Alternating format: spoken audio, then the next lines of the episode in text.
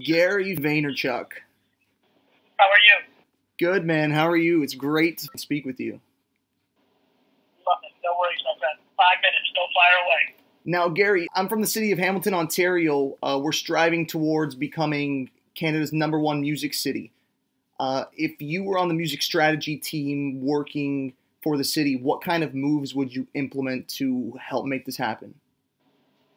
The one thing I would do is I would audit the entire music scene in every single genre hip hop, country, pop, EDM and I would make my entire bet on the kids that I thought would pop two years from now. When you're Hamilton, right, you're not going to necessarily get the A list of today wanting to come to you for free or at a low cost. But what you could do is you could get the up and comers a minute before they explode. So I would live on SoundCloud and Spotify and um, and social media and just try to, you know, much like my music strategy has been, I've been trying to kind of spend a little more time in hip hop land. And for me, it's the Skip of the Flippers, the Swag Hollywoods, the Russes, um, who, who are you know the Sabas, who are the up and comers.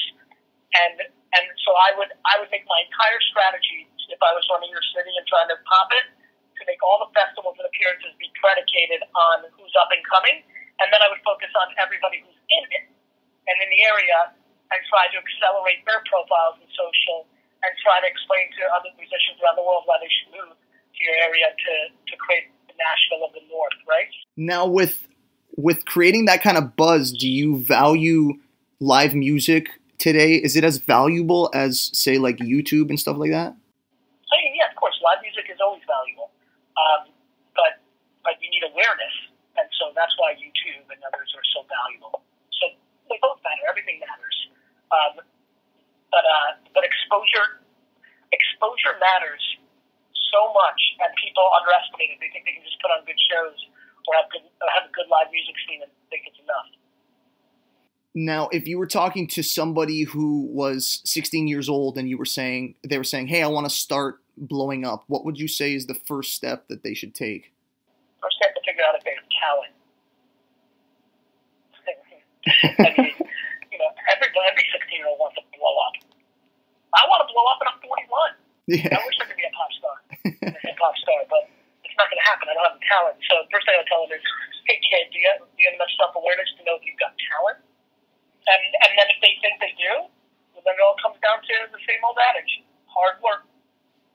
I mean, every musician that's pop's putting real crazy work because the supply and demand of attention around music is so hard.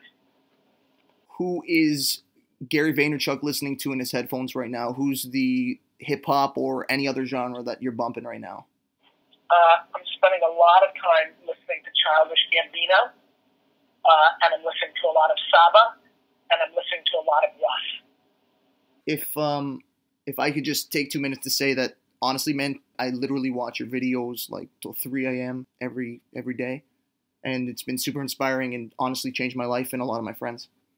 Makes me really happy, man. I, you know, as you can imagine, I get a thousand emails that look like yours every day, and uh, for whatever reason, I decided to do this five-minute interview. So you had something, good timing, good karma, something. I wish you well, brother. I hope we cross paths. Thank you so much, man. And you know what? I'm going to uh, send a quick email to your assistant. If he has anybody you'd like to expose to Hamilton, Ontario, I'd be happy to sh- show some love to some indie artists that you're uh, currently uh, a fan of. Awesome. Thanks, man. Take care. Much love, man. Have a good one.